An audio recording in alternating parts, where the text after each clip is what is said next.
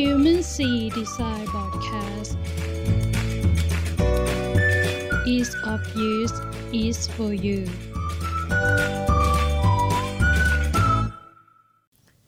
สวัสดีครับ ยินดีต้อนรับสู่ Human C Design Podcast อีกครั้งนะครับ คุณอยู่กับสกลที่รับวันอยู่นะครับ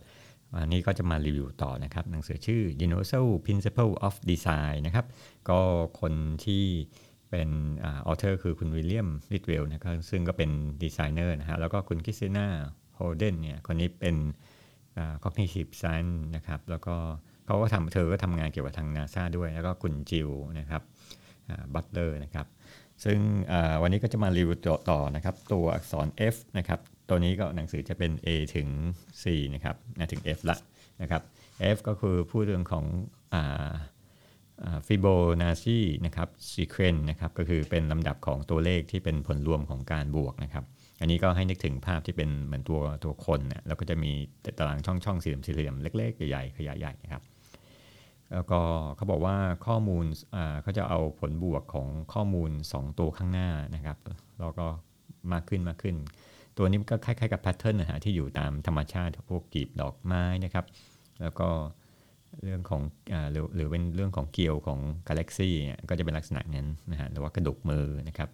Le Corbusier เนี่ยคือเป็นนักสับเป็นสถาปนิกนะครับเขาได้วัดสัดส่วนมนุษย์แล้วนำมาพัฒนาเป็นเขาเรียกว่า Modulor นะครับไม่ใช่ modular นะ LOR นะครับซึ่งเป็นระบบขนาดสัดส่วนด้านสถาปัตยกรรมครับเมื่อเทียบกับตัวนี้เนี่ยของ Fibonacci sequence เนี่ยกับ Golden Ratio ฮะ Golden Ratio ก็คือสัดส่วนที่เป็น เขาเรียกว่าสัดส่วนที่เป็นทองนะฮะมีส่วนใกล้เคียงมากนะครับ แต่ตัว Golden Ratio เนี่ยไม่ค่อยมีคนทำเรื่องของการทดลองเรื่องสัดส่วนมากนะครับ ว่าเออมันสวยยังไงนะครับ เพราะนั้นแต่ Fibonacci sequence เนี่ยมันเกี่ยวข้องกับทางคณิตศาสตร์ซะเยอะนะครับ คือหา pattern แล้วก็ pattern เกิดจากคณิตศาสตร์นี่แหละครับ อันถัดมาเป็นเรื่องของ forgiveness นะครับ forgiveness เนี่ย นักออกแบบเนี่ยเขาบอกว่านักออกแบบควรช่วยผู้ใช้หลีกเลี่ยงข้อผิดพลาดนะครับ แล้วก็ลดผลสืบเนื่องทางด้านลบนะครับ forgiveness design เนี่ย forgive จริงๆมันแปลมันแปลว่าให้อภัยนะแต่ว่าอันนี้มันมันหมายถึงเรื่องของเซนส์เรื่องของความปลอดภัยนะครับ แล้วก็กลยุทธ์ในการออกแบบนะครับแล้วก็จะมีกลยุทธ์ดังต่อไปนี้นะครับ อันที่ 1 ก็คือเรื่องของ good affordance นะครับ ลักษณะทางกายภาพที่มีผลต่อการใช้งานที่ถูกนะครับ เช่น ลั๊กไฟเนี่ยจะมีรูปร่าง3ที่จะมีหัวนะมีตัวซ้ายขวาแล้วก็ตรงกลางเป็น 3 จุดนะฮะที่ต้องเสียบให้ถูกตำแหน่งนะครับ อันนี้ก็คือถ้าเราไม่ตั้งใจเสียบเนี่ยมันก็ไม่ตรงตำแหน่งเนี่ยเพราะฉะนั้นเนี่ยมันก็ป้องกันความผิดพลาดได้นะครับ อันที่2เขาเรียกว่า reversibility of action นะครับก็คือการความสามารถในการกระทำที่สามารถแก้ไขกลับไปได้ ถ้ามีข้อความผิดพลาดเยอะนะครับ เช่นเราจะเห็นพวก ในซอฟต์แวร์ก็จะมีพวก undo redo ใช่ไหมสมมติเราทำเสร็จเราทำผิดหรือว่าในตัวแอปโทรศัพท์มือถือก็จะมีคำสั่ง undo เหมือนกันนะครับซึ่งก็จะเห็นอยู่ในพวก iOS โทรศัพท์มือถือของ iPhone นะครับ หรือว่าทาง Android ก็มีเหมือนกัน แต่ว่าเป็น third party นะครับ อันที่3เขาเรียกว่า confirmation นะครับ การที่เราต้องบอกนะฮะเกี่ยวเรื่องของข้อตกเหมือนกับ confirm ก่อนที่จะทำนะครับ เช่น ตัวล็อกเนี่ยจะต้องถูกขออนุญาตก่อนที่จะให้ทำนะครับถ้าไม่ไม่แก้ตรงนั้นเนี่ยเราก็ไม่สามารถทำได้นะครับปลดล็อกนะครับ อันที่ 4 warning นะครับพวกป้ายพร้อมนะครับหรือสิ่งที่เตือนถึงอันตรายต่างๆนะครับ ส่วนอันที่5เนี่ยเป็นเรื่องของ health ข้อมูลที่ช่วยในเรื่องของการปฏิบัติเบื้องต้นนะครับ การแก้ปัญหาแล้วก็ข้อผิดพลาดต่างๆนะครับ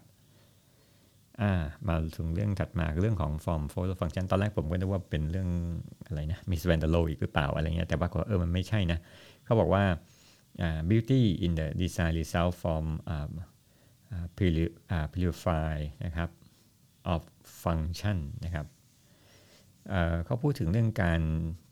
อันที่หนึ่งเนี่ยเขาพูดถึง form fill function ในเรื่องของการตีความหรือว่า descriptive นะมี descriptive กับ prescriptive นะครับ descriptive ก็พูดถึงเรื่องความสวยงามที่เกิดจากความบริสุทธิ์ของฟังก์ชันนะครับ ก็คือฟอร์มที่สวยเนี่ยมักจะมีการประดับตกแต่งนะฮะเขาเรียกว่า decorative เนี่ยน้อยนะครับเหมือนเหมือนกับตึกของ Mies van der Rohe เนี่ยก็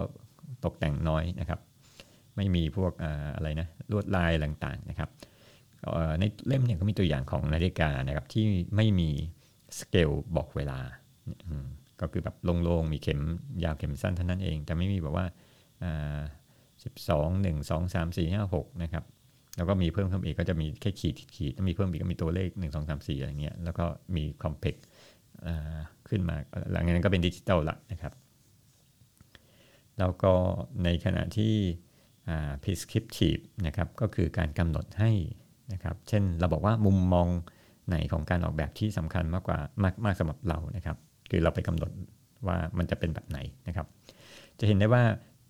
เหมือนกับกฎเกณฑ์ของการออกแบบนั่นแหละ prescriptive เนี่ยเหมือนกฎเกณฑ์ในการออกแบบนะครับที่ผู้เขียนให้ใช้ descriptive ในการชี้นำ form follow function ในเรื่องของความสวยงามนะครับ ไม่ควรใช้ prescriptive นะครับ เพราะว่ามันมีกฎเกณฑ์อยู่นะครับ อันถัดมานะครับเป็นเรื่องเกี่ยวกับเขาเรียกว่าอะไรนะสถานการณ์ความปลอดภัยเหมือนกันนะครับเขาบอกมี freeze f i g h t นะครับ f i L I G H T flight นะครับที่แปลว่าเครื่องบินนะครับแล้วก็ไฟนะแล้วก็ for fear คือไอไอไอสี่ตัวเนี่ย 4F เนี่ยมันใช้กับสถานการณ์ที่เป็นฉุกเฉินต่างๆนะเช่นเครื่องบินก็ได้ หรือว่าสถานการณ์ พวกอะไรนะรถก็ได้สมมติว่ารถติดอยู่ในรถแล้วรถมันลงไปที่น้ำเนี่ยเราจะทำอะไรไงก่อนนะครับเขาบอกว่าลำดับของการตอบสนองอันนี้ที่มีซึ่งมีผลต่อความเครียดของมนุษย์นะหรือว่าสเตรสนี่แหละนะครับเมื่อคนเราอยู่ในสถานการณ์ฉุกเฉินเนี่ยที่มีความตึงเครียดเนี่ยก็จะมีลำดับของการตอบสนองด้วยกัน 4 อย่างด้วยกันนะครับอันนี้เขายกตัวอย่างเครื่องบินที่บินไปตกที่ฮุสซันริเวอร์นะครับคือคือรู้สึกว่ากัปตันเนี่ยเขาบังคับเครื่องบินลงตรง ตรงนิวยอร์กนั่นแหละมันจะมีแม่น้ำอยู่อยู่กลางเมืองนะครับลงไปในปี 2009นะครับแต่ว่าตรงนั้นไม่มีใครสูญเสียชีวิตนะครับเขาอธิบายโดยการใช้สี่หลักการนะ freeze ก่อนนะครับ ก็คือการตอบสนองที่มีความตื่นตัวนะครับ เช่น หยุดมองและฟังนะครับ ยกตัวอย่างเนี่ยเขาบอกว่าผู้โดยสารที่ออกมาจากประตูเครื่องบินตรงปีกซ้ายตรงปีกนะฮะถ้า เรือบินกำลังจะจมในน้ำเนี่ยผู้โดยสารก็จะต้องคิดว่า เอ๊ะ เราจะว่ายน้ำดีนะหรือว่าเราจะรออยู่ที่ปีกเครื่องบินดีนะครับ อันนี้ก็เรียกฟรีสนะฟรีสว่าจริงๆก็คือแช่แข็งเลยเสาไฟนะครับ อันนี้อยู่ที่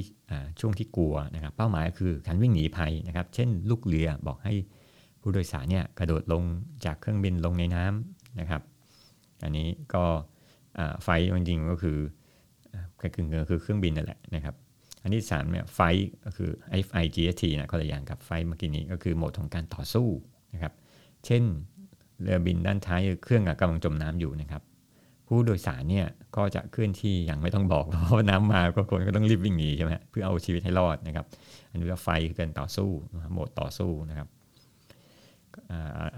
ทวนใหม่นะอันแรกคือโหมดตอบสนองความตื่นตัวเฟสนะครับ อันนี้2ไฟอยู่ในโหมดช่วงกลัว อันที่3 ไฟนะครับอยู่ในโหมดต่อสู้นะอันที่4 for fear นะครับโหมดของการยอมแพ้ไม่เคลื่อนไหวนะครับ เช่น ผู้โดยสารเนี่ยเกิดอาการช็อกไม่ลุกจากเก้าอี้นะครับผู้ผู้ลูกเรือเนี่ยจะต้องตะโกนเพื่อให้ผู้โดยสารเนี่ยกลับมาเป็นโหมดของไฟนะครับเออรีบวิ่งขึ้นไปเร็วอะไรเงี้ยก่อนที่น้ำจะท่วมถึงคุณนะครับ อันถัดมาเป็นเรื่องของ G นะครับ Gutenberg diagram นะครับเป็นไดแกรมที่อธิบายถึงรูปแบบเมื่อสายตาเนี่ยมองไปที่หนังสือพิมพ์ หรือนิตยสารเนี่ยก็ที่ที่เต็มไปด้วยเท็กซ์เนี่ยมันก็เหมือนกับว่า area ต่างๆ พวกหนังสือพิมพ์เนี่ยจะมีตัวอักษรเยอะใช่ไหมครับ อันนี้เขาบอกว่ามันก็จะมีการมองเนี่ยจากมุมบนทางซ้ายมือนะครับไปมุมขวาล่างนะครับ ซึ่งหมายความว่าถ้าเราใส่ headline ไว้บน ซ้ายเนี่ยตรงกลางเนี่ยถ้าเราใส่ภาพเนี่ยหรือข้อความหลักเนี่ยมันก็อยู่ตรงกลางนะครับ ส่วนมุมขวาล่างเนี่ยเราใส่พวก contact information ต่างๆเนี่ยซึ่งประโยชน์ของ Gutenberg Diagram เนี่ยจะช่วยในเรื่องของการจัด layout แล้วก็น้ำหนักของการนำสายตานะครับนี่คือแบบเออนี่มันก็แปลกนะคือนำสายจากตาจากมุมบนซ้ายไปล่างขวานะครับแล้วตรงกลางก็เป็นจุดจุดเด่นตัวล่างขวาก็เป็นจุดที่อะไรนะพวก contact information ต่างๆนะครับ ก็มีสารก็ใช้ลักษณะนี้เหมือนกัน เช่นเอาลูกกระต่ายไปใส่อยู่ตรงกลางอะไรบ้างอะไรเงี้ยครับอันถัดมาเป็นเรื่องของไฮรักคีไฮรักคีนะครับก็คือโครงสร้างลำดับ ซึ่งเป็นวิธีที่ง่ายที่สุดในการเข้าใจความซับซ้อนนะครับ มี 3 วิธีด้วยกันก็คือ การแสดงลำดับเป็นแผนภูมิต้นไม้นะครับไฮรักีนะที่เป็นรูปเหมือนกับแผนภูมิ organization chart ลักษณะงานนะครับ แล้วก็การซ้อนหรือเป็น nest นะครับ แล้วก็บันไดหรือทางแยกนะครับเป็น stair นะครับแผนภูมิต้นไม้เนี่ยสามารถแสดงระบที่ซับซ้อนได้ดีนะแต่ว่ามันดูจะค่อนข้างจะงุ่มง่ามนะถ้ามีข้อมูลจำนวนมากนะข้อดีของมันก็คือว่าการแสดงภาพรวมให้นึกถึง mind map นะครับส่วนอันที่ 2 คือ nest คือรูปแบบคล้าย Venn diagram นะครับคือวงกลมวงกลมซ้อนกันนะครับ แล้วก็มีการซ้อนวงกลมรูปใหญ่รูปเล็กลงไปนะครับ เนตเนี่ยใช้กับการจับกลุ่มที่ไม่มากนะครับ แล้วก็แสดงถึงความสัมพันธ์ระหว่างกัน ให้นึกถึงการ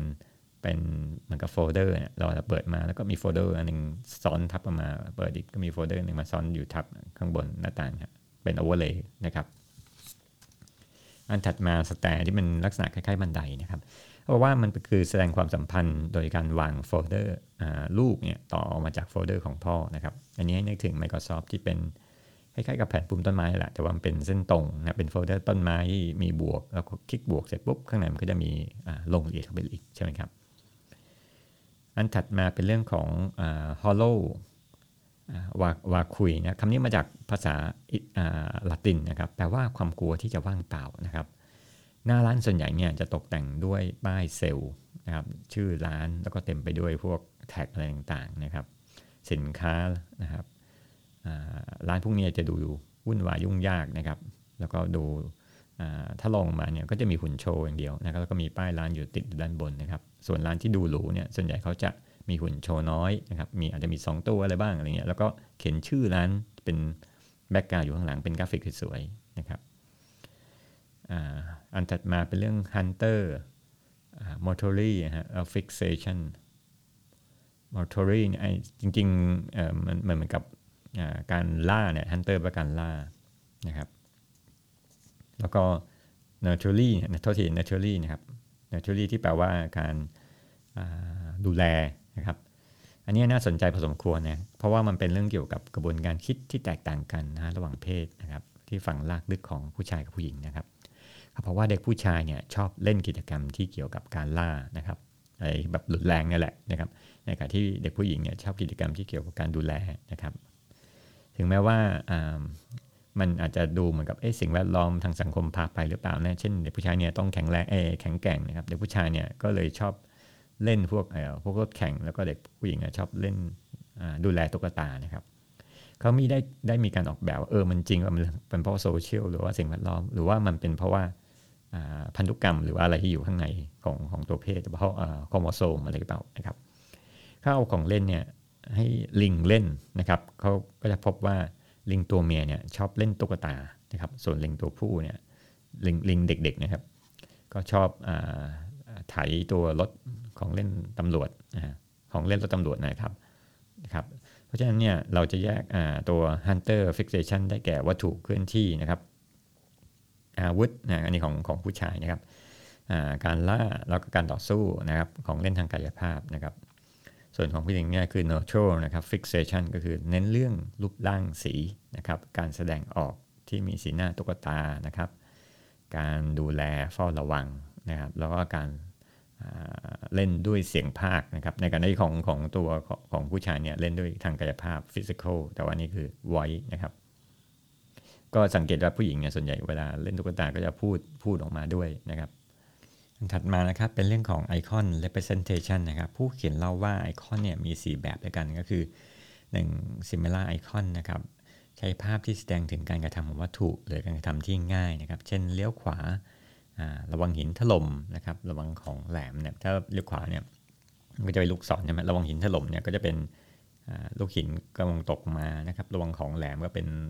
นิ้วมืออะไรจิ้มนะครับ แล้วก็ ถ้าการกระทำที่ยากเนี่ยเขาบอกว่าไม่ควรจะทำเป็นไอคอนลักษณะอย่างนี้นะครับ อันแรกเป็น similar icon นะคือเหมือนนะไอคอนที่มีความเหมือน ส่วนที่ 2 คือ example นะครับไอคอนตัวอย่างที่ simplify ทำให้ง่ายเนี่ยหรือเป็นตัวแทนมากกว่านะครับทำให้เหมือนต้นฉบับนะครับ เช่น สนามบินเนี่ยใช้เครื่องบินแทนนะฮะหรือว่าคือสนามบินนะถ้าจะวาดรูปสนามบินมันก็คงจะ ลกหรือว่าเยอะนะก็เลยใช้เครื่องบินมันง่ายๆ แล้วก็ดูอ๋อมันคือ airport นะครับเวลาไปชอนนี้สุวรรณภูมิเราก็จะเห็นเครื่องบินใช่ไหมส่วนภัตตาคารเนี่ยเขาใช้เป็นช้อนส้อมนะครับแทนนะครับไม่เป็นว่าว่าเป็นรูปเป็น shop ภัตตาคารแต่ว่าเป็นช้อนส้อมแทนว่าเออมันมีอาหารอยู่นะอันนี้คือเรียกว่า example นะไอคอนที่แสดงถึงตัวอย่างนะครับแล้วก็ทำให้มันเรียบง่าย อันที่ 3 เรียกว่า symbolic นะครับภาพที่ดูเป็นภาพที่ดูเป็นธรรมดามากนะครับสามารถสังเกตได้นะครับ เช่นกระแสไฟฟ้า ก็ใช้สัญลักษณ์ฟ้าผ่านะครับที่แล้วก็เบาบางเนี่ยก็ใช้สำหรับแก้วแตกนะครับ อันนี้เป็นซิมโบลสัญลักษณ์ทั้งนั้นนะครับ อันที่4เนี่ย arbitrary นะครับภาพที่ไม่เกี่ยวกับอะไรกับการกระทำเลยนะครับ เช่นผู้หญิงเนี่ยก็จะเป็นสัญลักษณ์ที่เป็นวงกลม แล้วก็มีตัวขีดเหมือนตัวกางเขนนะครับแล้วก็พวก radiation นะครับมันก็คล้ายๆกับแถบวงกลมที่เป็น คล้ายๆกับเทปนะสมัยก่อนนะฮะที่มี 3 แฉกออกมานะครับ อันนี้เขาเรียกว่า arbitrary นะครับ ไม่ได้เกี่ยวอะไรกับตัวการกระทำเลยนะครับ อันนี้มาเรื่องของ immersion นะครับ immersion สะกด i m e r s i o n นะครับ อันนี้เขาพูดถึงว่าอันเนี้ยพูดถึงเรื่องของ immersion แต่ว่าทำให้ผมนึกถึง immersive experience นะครับ เวลาที่เอ๊ะผมได้ยินศัพท์นี้มาบ่อยว่าเออมันมันทำให้เราเหมือนกับว่า ประสบการณ์เขาเรียกว่าเป็นประสบการณ์อย่างหนึ่งนะครับ คือความรู้สึกประสบที่ประสบการณ์ที่เราออกนอกโลกแห่งความเป็นจริงนะครับ เป็นประสบการณ์ที่ทำให้เกิดความสุขแล้วก็พึงพอใจนะครับไอ้ immerse จริงๆมันบางทีมันก็จุ่มอะไรเนี่ยนะเช่นการเล่นเกมนะครับเราก็เพลิดเพลินอยู่ใน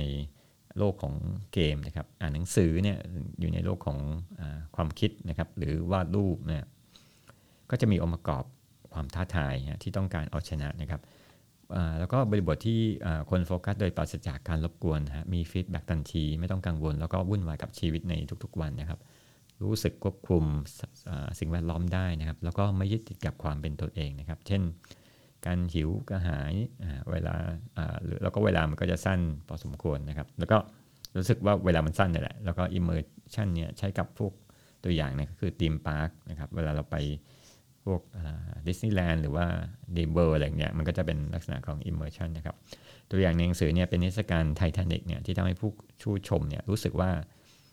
ความรู้สึกหลากหลายนะเช่น ความรู้สึกถึงชัยชนะนะครับหรือความรู้สึกถึงโศกนาฏกรรมนะครับแล้วก็ sense of time is lost นะก็คืออย่างที่บอกว่าเเราเพลินอยู่ตรงนั้นเราไม่รู้ว่าเออมันกินเวลาอะไรไปเท่าไหร่ละนะครับ inattentional bias นะครับ อันนี้เป็นเรื่องของการพลาดในการมองตัวกระตุ้นทำให้เราไม่ได้ได้ awareness ตระหนักนั่นแหละนะครับ เมื่อเราตั้งใจอยู่งานบางอย่างเนี่ยเช่นเขาบอกว่าในปี 1902เนี่ยคือคือตั้งใจบางอย่างเนี่ยมันก็ทำให้พลาดอีกบางบางอย่างที่เราไม่เห็นนะครับก็บอกปี 1907 1972เนี่ยมีนักบินเนี่ยของสายการบิน Eastern Airlines นะครับได้พยายามแก้ไขปัญหาของเกียร์ในการ ส่งลงจอดนะครับทำให้ลืมดูความสูงเป็นเหตุทำให้คนหนึ่งร้อยคนเสียชีวิตนะครับ อันนี้ทำให้ผมนึกถึงได้เเวลาผมผมเคยมีประสบการณ์นี้เหมือนกันว่าเราจะหาที่จอดรถแล้วก็มองโฟกัสที่จอดรถปรากฏว่าเราขับไปชนรถสามล้อแทนนะครับกับก็อันนี้ก็บอกว่าเมื่อเราโฟกเขาบอกว่าเมื่อเราโฟกัสเนี่ยห้าสิบเปอร์เซ็นต์เนี่ยเราจะตาบอดไม่เห็นตัวกระตุ้นที่เหลือนะครับไม่เห็นซึมลัสที่เหลือนะครับ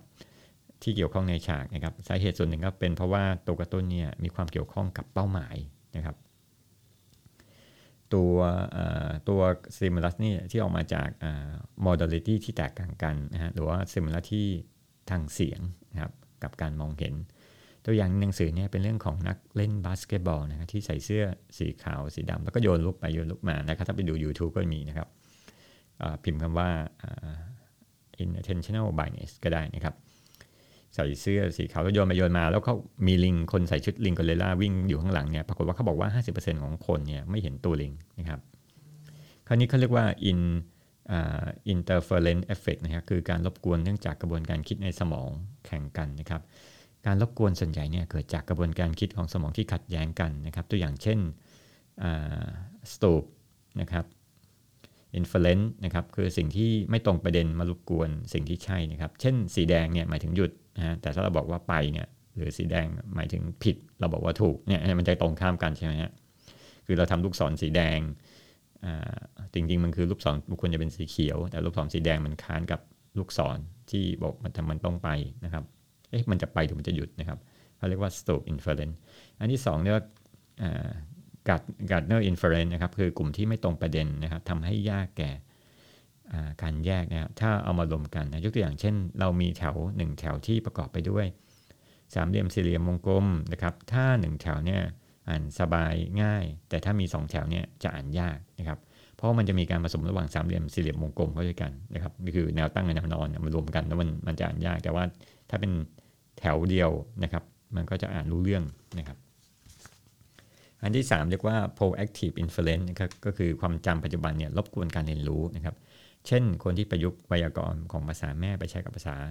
ที่เรียนใหม่นะครับ อันนี้ก็ยกอย่างเช่นเวลาคนไทยเนี่ยเรียนสำเนียงภาษาไทยเนี่ยเวลาอ่านออกภาษาอังกฤษมันก็จะยากหน่อยนะครับ เพราะว่า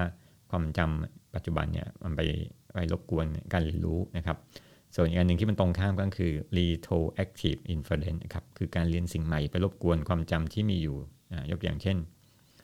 การเรียนรู้เบอร์ศัพท์ใหม่ไปรบกวนเบอร์ศัพท์ เก่าที่มีอยู่ในสมองนะครับทำให้เราเนี่ยต้องต้องมานึกถึงว่าเอ๊ะเราจะป้องกันการรบกวนด้วยการออกแบบอย่างไรนะครับเพื่อไม่ให้เกิดความขัดแย้งขึ้นนะครับ เช่นเราไม่อาจจะไม่ต้องเป็นต้องสร้างเรื่องของคอนฟ lict หรือความขัดแย้งกันระหว่างระหว่างตัวนั้นนะครับ อันถัดมานะครับเป็นเรื่องของ iteration นะครับคือกระบวนการทำซ้ำจนกว่าจะได้ผลลัพธ์นะครับ โดยปกติเนี่ยเราเวลาเราออกแบบผิดพันหรือว่าซอฟต์แวร์เนี่ยก็จะเริ่มจากการพัฒนาแบบแล้วก็มีการทดสอบนะครับ เมื่อทดสอบเสร็จก็ออกแบบนะครับ ซึ่งกระบวนการเนี่ยมันจะต้องมีการทำต้นแบบหยาบ แล้วก็ทำทดสอบใหม่เนี่ยมันก็คือมันเขาเรียกว่า iteration ก็คือซ้ำไปซ้ำซ้ำมานะครับ แต่เขาบอกว่าการดีไซน์ iteration เนี่ยจะเกิดขึ้นตั้งแต่การค้นหาทดสอบนะครับ การแก้ไข concept นะครับ ถึงแม้ว่าเขาบอกว่าดีไซน์ iteration เนี่ยดีนะครับ แต่ว่า เราต้องกำจัดกระบวนการที่ไม่จำเป็นออกนะแล้วก็เสียเวลา เนื่องจากว่าการทำ iteration เนี่ยมันต้องอาศัยค่าใช้จ่ายนะครับไม่ใช่มาทำโมเดลอะไรฮะร้อยครั้งเนี่ยเราคงตายพอดีนะครับ การวางแผนดีไซน์ iteration เนี่ยต้องทำให้ลูกทีมเข้าใจอย่างชัดเจนว่าภาพของผลิตภัณฑ์เนี่ยท้ายสุดจะเป็นยังไงนะครับ ซึ่งอาจจะต้องมีการเขียนสเปคที่ชัดเจน แล้วก็ทำโมเดลที่ละเอียดนะฮะในท้ายสุดนะครับ วันนี้ก็ขอจบการรีวิวหนังสือนะครับ Universal Principle of Design นะ จริง ๆ มันยังมีต่อนะเดี๋ยว ชมตอนที่ 3 ต่อนะครับ สวัสดีครับ